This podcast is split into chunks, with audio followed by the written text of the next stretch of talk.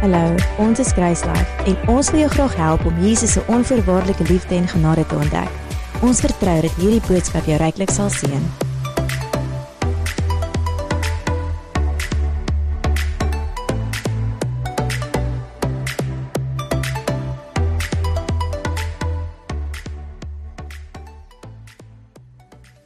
Wat is die hoofdoel van kerk? Wat is die hoofdoel uh van ons as die liggaam van Christus? Want die kerk is nie net 'n gebou nie, die kerk is die mense.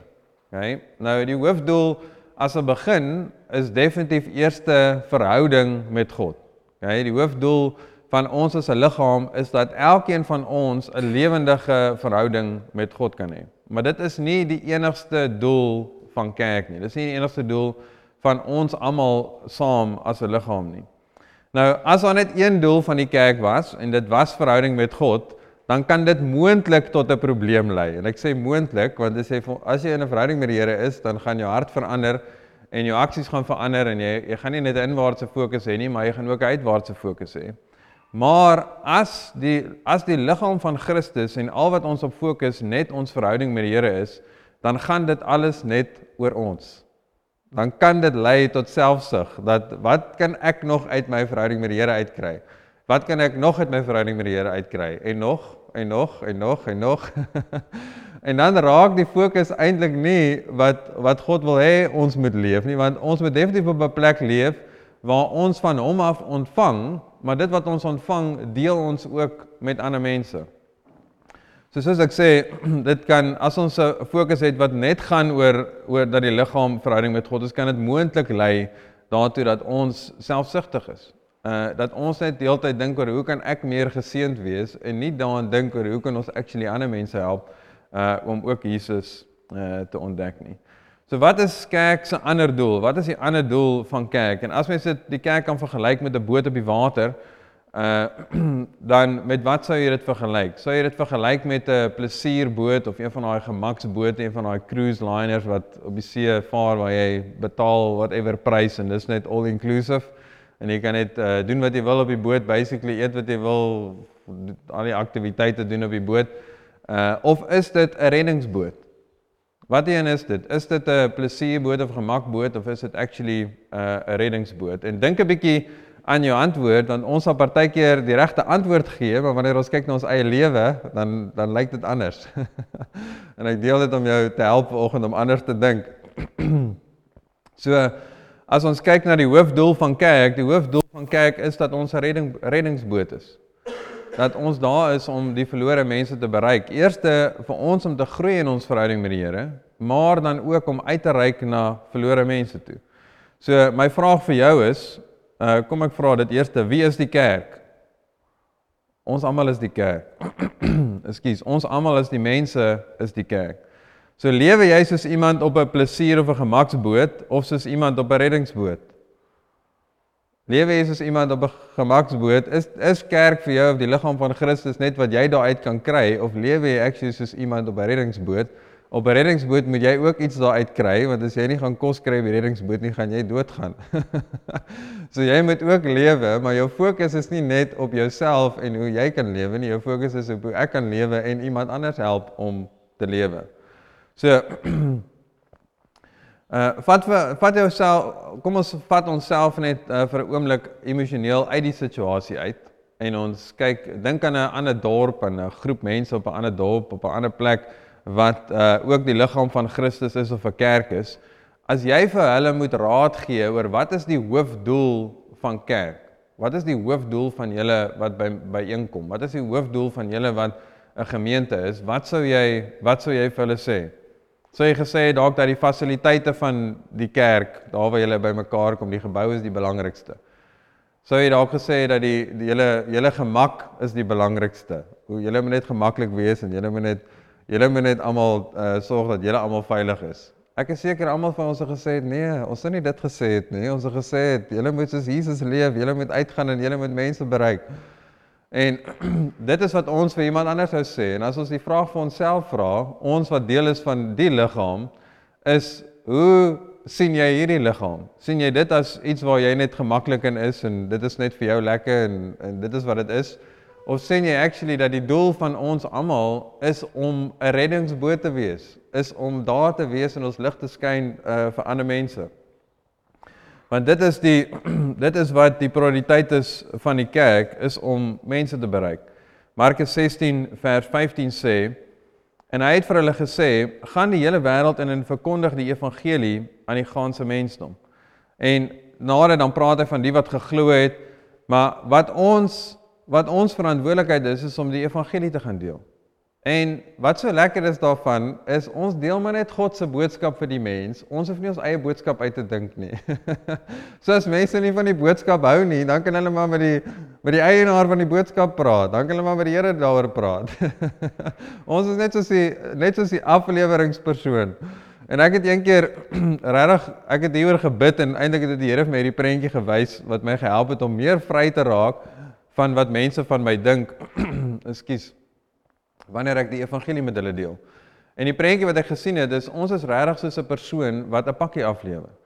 As ek as iemand 'n pakkie by jou huis kom aflewer en jy hou nie van die pakkie nie, dan is dit nie die ou se skuld wat die pakkie afgelewer het nie. Hy het niks te doen met die pakkie nie. Hy is net die ou wat die pakkie gevat het en dit net by jou kom aflaai het. so as die persoon dan kwaad is vir die persoon wat die van die pakkie aflaai, dan gaan hy by die pakkie af sê ek het niks daarmee te doen nie. Jy moet praat met die persoon wat dit gestuur het. Jy moet dit met hulle uitsort. En dit is presies hoe dit is vir ons wanneer ons die evangelie deel as iemand kwaad is daarvan of nie daarvan hou nie, dan praat maar met die baas. praat jy maar met die Here oor oor oor dit. en ek weet ook nie hoekom mense nie van die evangelie hou nie, want dit is seker goeie nuus, maar anyway. Matteus 28 vers 18 tot 20 sê en Jesus het nader gekom en met hulle gespreek en gesê aan my is gegee alle mag in die hemel en op aarde. Gaan dan heen maak disippels van al die nasies en doop hulle in die naam van die Vader en die Seun en die Heilige Gees en leer hulle om alles te onderhou wat ek julle beveel het. En kyk ek is met julle al die dae tot aan die volëinding van die wêreld. Amen So die, die ons roeping of dit wat ons voorleef as die gemeente is nie net om die evangelie te deel nie, maar dit is ook om mense te disipel, om mense te help om te groei tot 'n kennis van die waarheid. So dit gaan nie net oor om uit te gaan en te kyk hoeveel mense kan ons gered kry nie, dit gaan ook om te kyk hoe kan ons mense help om actually 'n verhouding met die Here te hê om op te groei daarin tot volwassenheid en weer dan iemand anders te kan help. So is die doel van die kerk om jou van die mense daar buite te beskerm of is die doel van die kerk om toegerus te word sodat jy by die mense daar buite kan uitkom? Is die doel van die kerk om jou van die mense daar buite te beskerm of is die doel van die kerk om jou toe te rus sodat jy daar buite kan kom waar die mense is? En anders gesê, uh party mense sal sê ek wil nie dat daai partytjie toe gaan nie want die mense vloek en whatever else te veel by daai partytjie. Dis waar die donker is. As jy die lig is, is dit waar jy moet wees. ek sou nie sê dat jy heeldag daar moet wees en elke dag daar moet wees nie. Maar ons kan nie onsself onttrek van die wêreld as ons veronderstel is om die lig in die wêreld te wees nie. Ons kan nie ons kan nie sê uh uh, uh ons kan nie onsself weerhou van mense wat Jesus nodig het uh en dat ons gaan in die evangelie met hulle moet deel as ons uh um uh as ons aan net dink ons moet onsself beskerm nie. Daar's 'n balans wat ons het wat ons sê weet jy wat ons kan uitgaan en ons kan die evangelie deel, ons kan 'n lig wees waar ook al ons gaan, maar ons hoef nie toe te laat dat die mense wat daar is ons beïnvloed nie. En as die mense jou te veel beïnvloed, dan beteken dit jy moet eers 'n bietjie wegbly en groei in jou verhouding met die Here totdat jy hulle weer uh, kan beïnvloed. Efesiërs uh, 4 vers 11 en 12 sê En hy het gegee sommige as apostels, ander as profete, ander as evangeliste, ander as herders en leraars.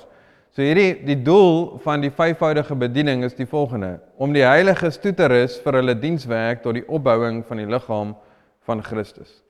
So die doel van die vyfvoudige bediening is nie dat mense kom en kom luister na 'n boodskap nie. Die doel van die vyfvoudige bediening is dat mense kom en toegerus word sodat hulle kan gaan en Jesus kan leef waar ook al hulle is. En die algemene persepsie van kerk reg oor die wêreld is dat kerk is 'n plek waar waar dit 'n show is of is 'n entertainment of ek kom en iemand deel iets waarvan ek baie hou en ek stap uit en ek sê Jesus dit was mooi en dan gaan ek aan my lewe.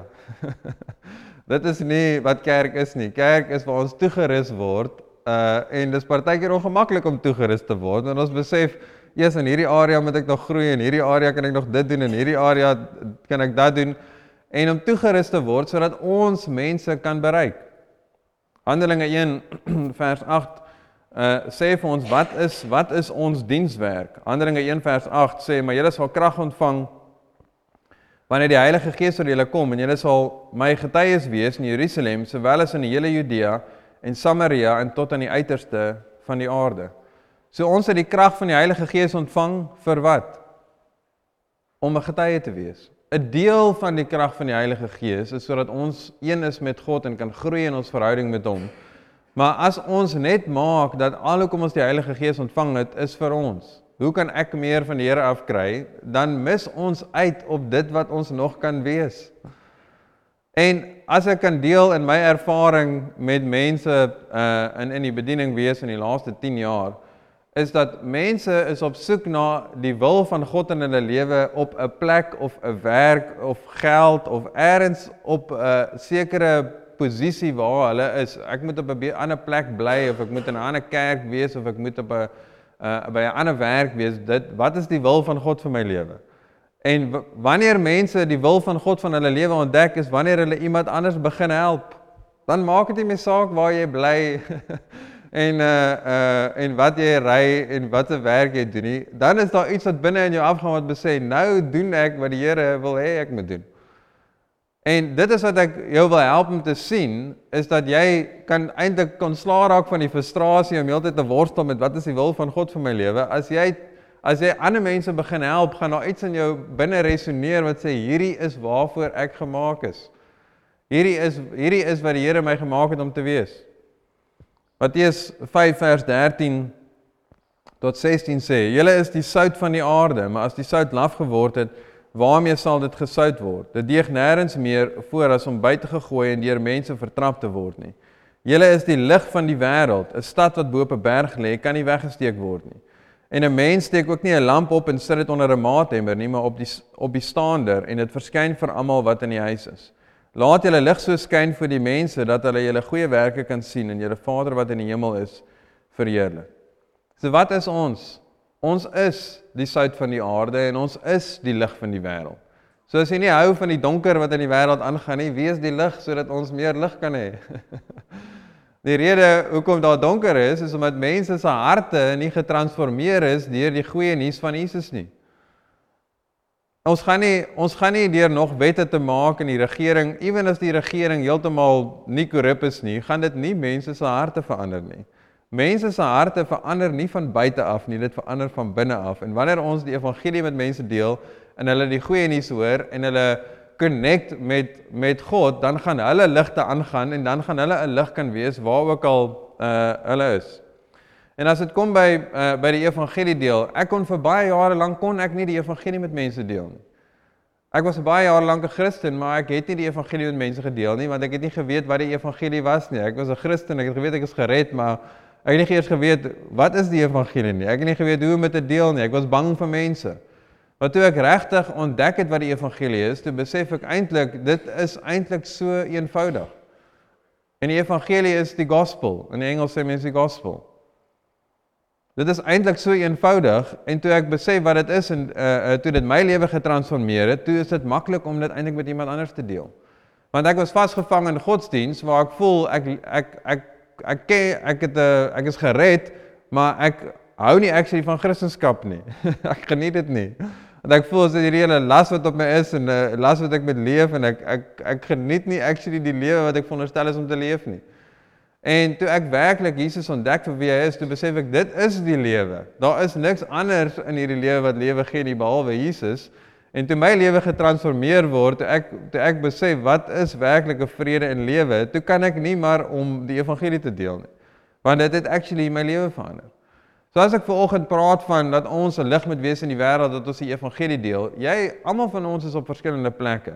Dalk het jy nog nie eers die evangelie gehoor nie. Vind dan uit wat die evangelie is en as jy na die tyd wil bly, dan kan ek die evangelie met jou deel.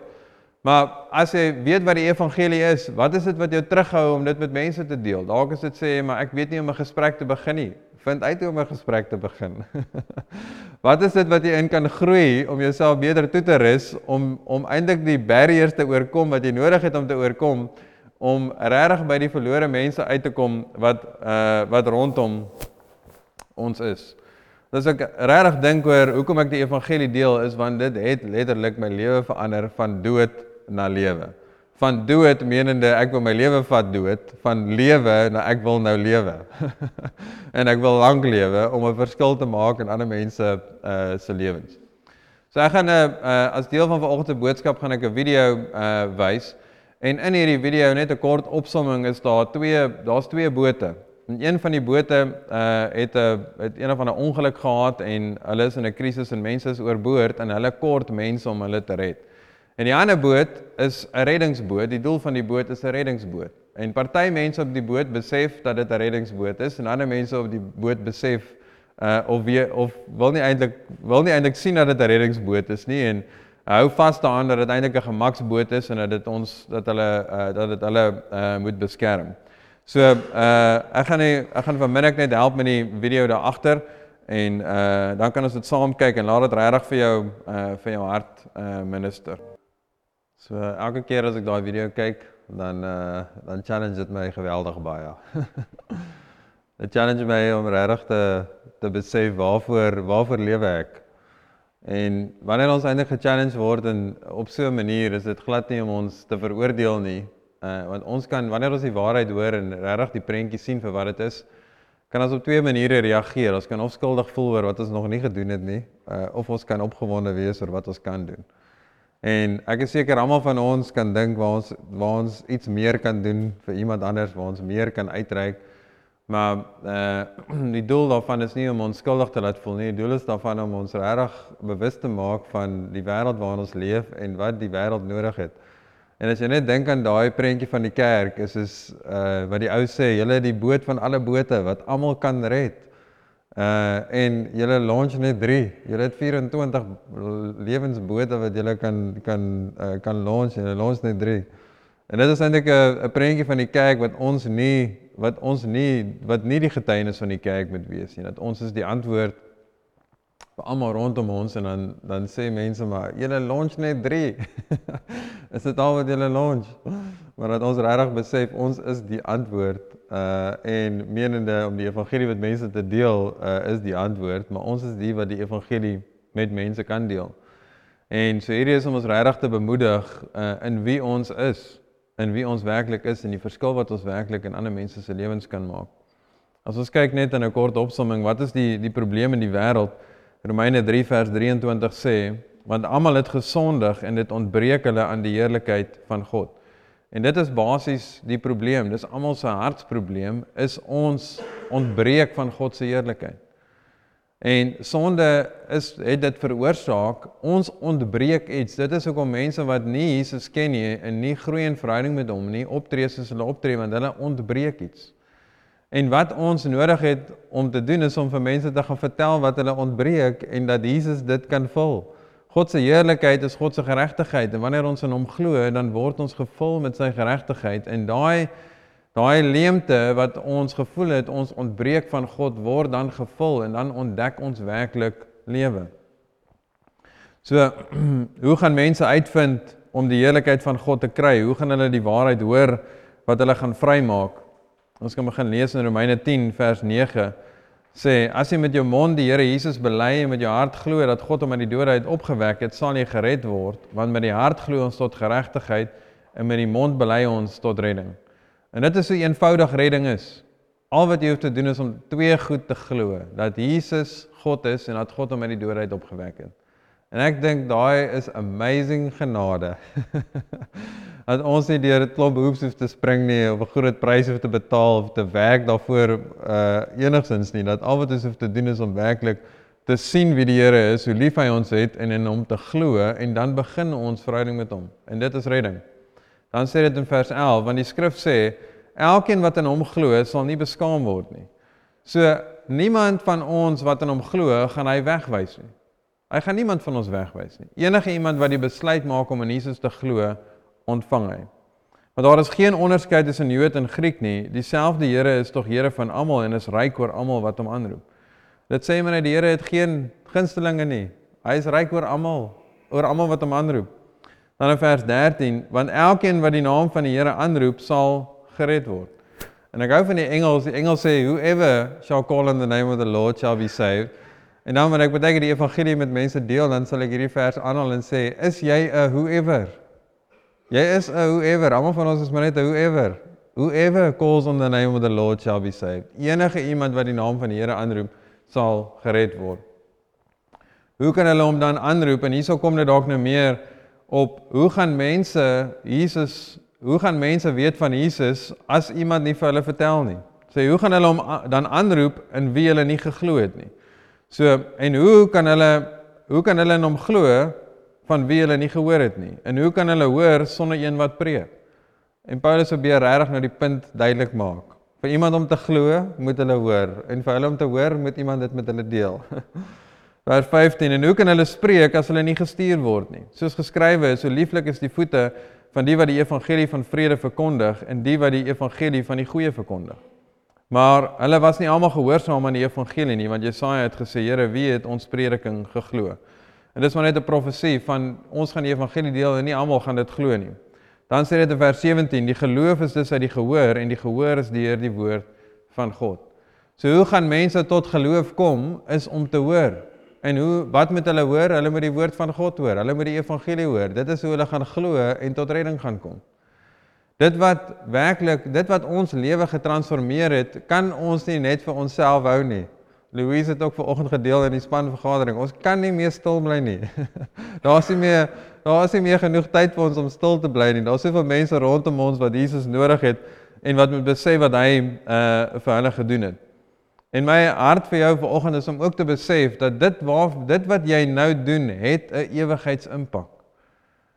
Dit wat jy nou daagliks leef het 'n ewigheidsimpak. En uh, ek het dit laasweek dink ek ook hierdie verse gelees in 2 Korintiërs 4 16 tot 18 sê Paulus, daarom gee ons nie moed op nie, maar al vergaan ons uiterlike mens ook, nogtans word die innerlike innerlike mens dag na dag vernuwe, want ons ligte verdrukking wat vir 'n oomblik is bewerk vir ons 'n alles oortreffende ewige gewig van heerlikheid. Omdat ons nie let op die sigbare dinge nie, maar op die onsigbare, want die sigbare dinge is tydelik, maar die onsigbare is ewig. En dit is wat ons onsself konstant mee moet challenge en ons gaan nooit ons gaan nooit daar uitkom wat ons dit perfek doen nie. Maar ons gaan onsself moet herinner, ek lewe vir ewigheid. Ek lewe nie net vir dit wat ek lewe hier op aarde en vir die plesiere en dit wat die wêreld as sukses noem nie. En Jesus sê in Matteus 6 vers 19 sê hy moenie vir julle skatte bymekaar maak op die aarde waar mot en roes verniel en waar diewe inbreek en steel nie, maar maak vir julle skatte bymekaar in die hemel waar geen mot of roes verniel nie en waar diewe nie inbreek en steel nie. Want waar julle skat is, daar sal julle hart ook wees. En wat dit basies kommunikeer is wanneer ons skatte bymekaar maak op die op die aarde, dit gaan dit gaan vergaan. Maar die skatte wat ons wat Jesus hiervan praat, die skatte is mense. Wanneer ons skatte bymekaar maak wat vir ewigheid gaan hou, is dit mense. Ons gaan mekaar ken in die hemel eendag. ons gaan mekaar ken en die mense wat jy die evangelie mee gedeel het, wat gered geraak het, jy gaan hulle ken en hulle, ek is seker hulle gaan vir ewigheid dankbaar wees dat jy die evangelie met hulle gedeel het. en almal van ons het uitdagings in ons lewe en almal van ons het nodig dat die Here ons moet help in in sekere situasies in ons lewe en partykeer kan die druk daarvan oorweldigend voel. Maar ons kan nie toelaat dat dit ons hele lewe is nie.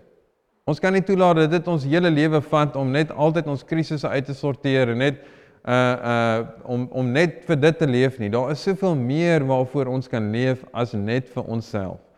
En as jy werklik begin lewe, begin leef wat Jesus in jou gesit het om te doen, dan gaan jy eintlik sien hoe jou, jou probleme al dit kleiner raak. Want jy gaan eintlik besef daar's iets groter, daar's groter skatte om voor te leef as net my tydelike uh net in die tydelike of my gemaak. So 'n vraag om jou af te sluit, is gaan jy die evangelie deel, gaan jy groei daarin, gaan jy uitstap daarin of gaan jy of is dit gemaklik om net te bestudeer hoe om die evangelie te deel? En dis een van die vrae wat die uh wat eintlik uitgekom het in die, in die video wat ons gekyk het.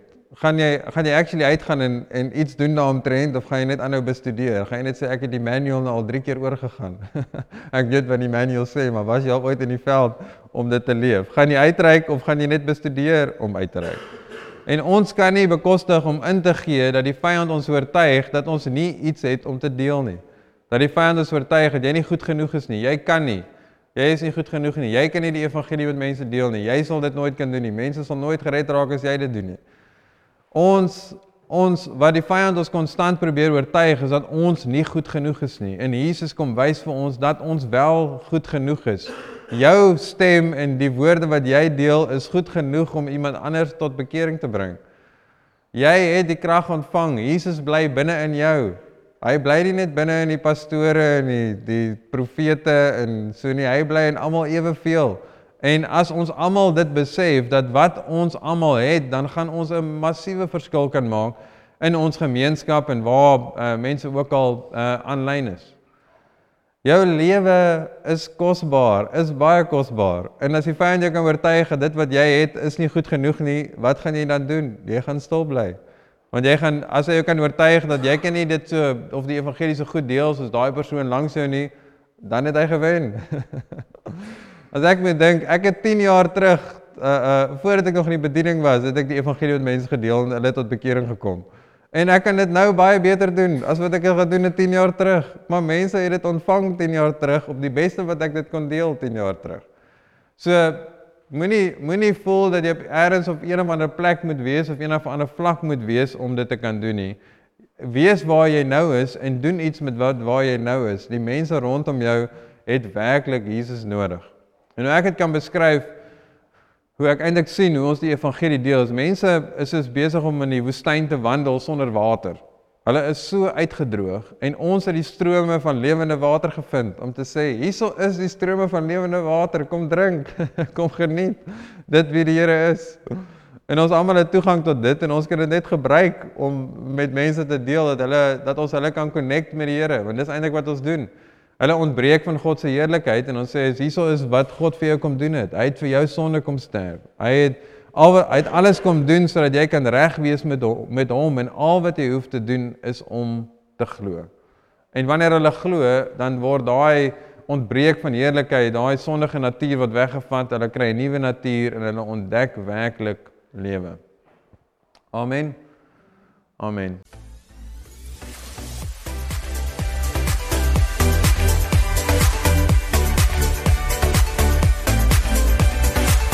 Ons wil graag van jou hoor. Indien jy graag met iemand wil praat of saam met iemand wil bid, kontak ons gerus by 021 8800168 of e-pos ons by info@gracelife.co. Indien jy materiaal wil bestel of meer oor ons wil uitvind, besoek gerus ons webwerf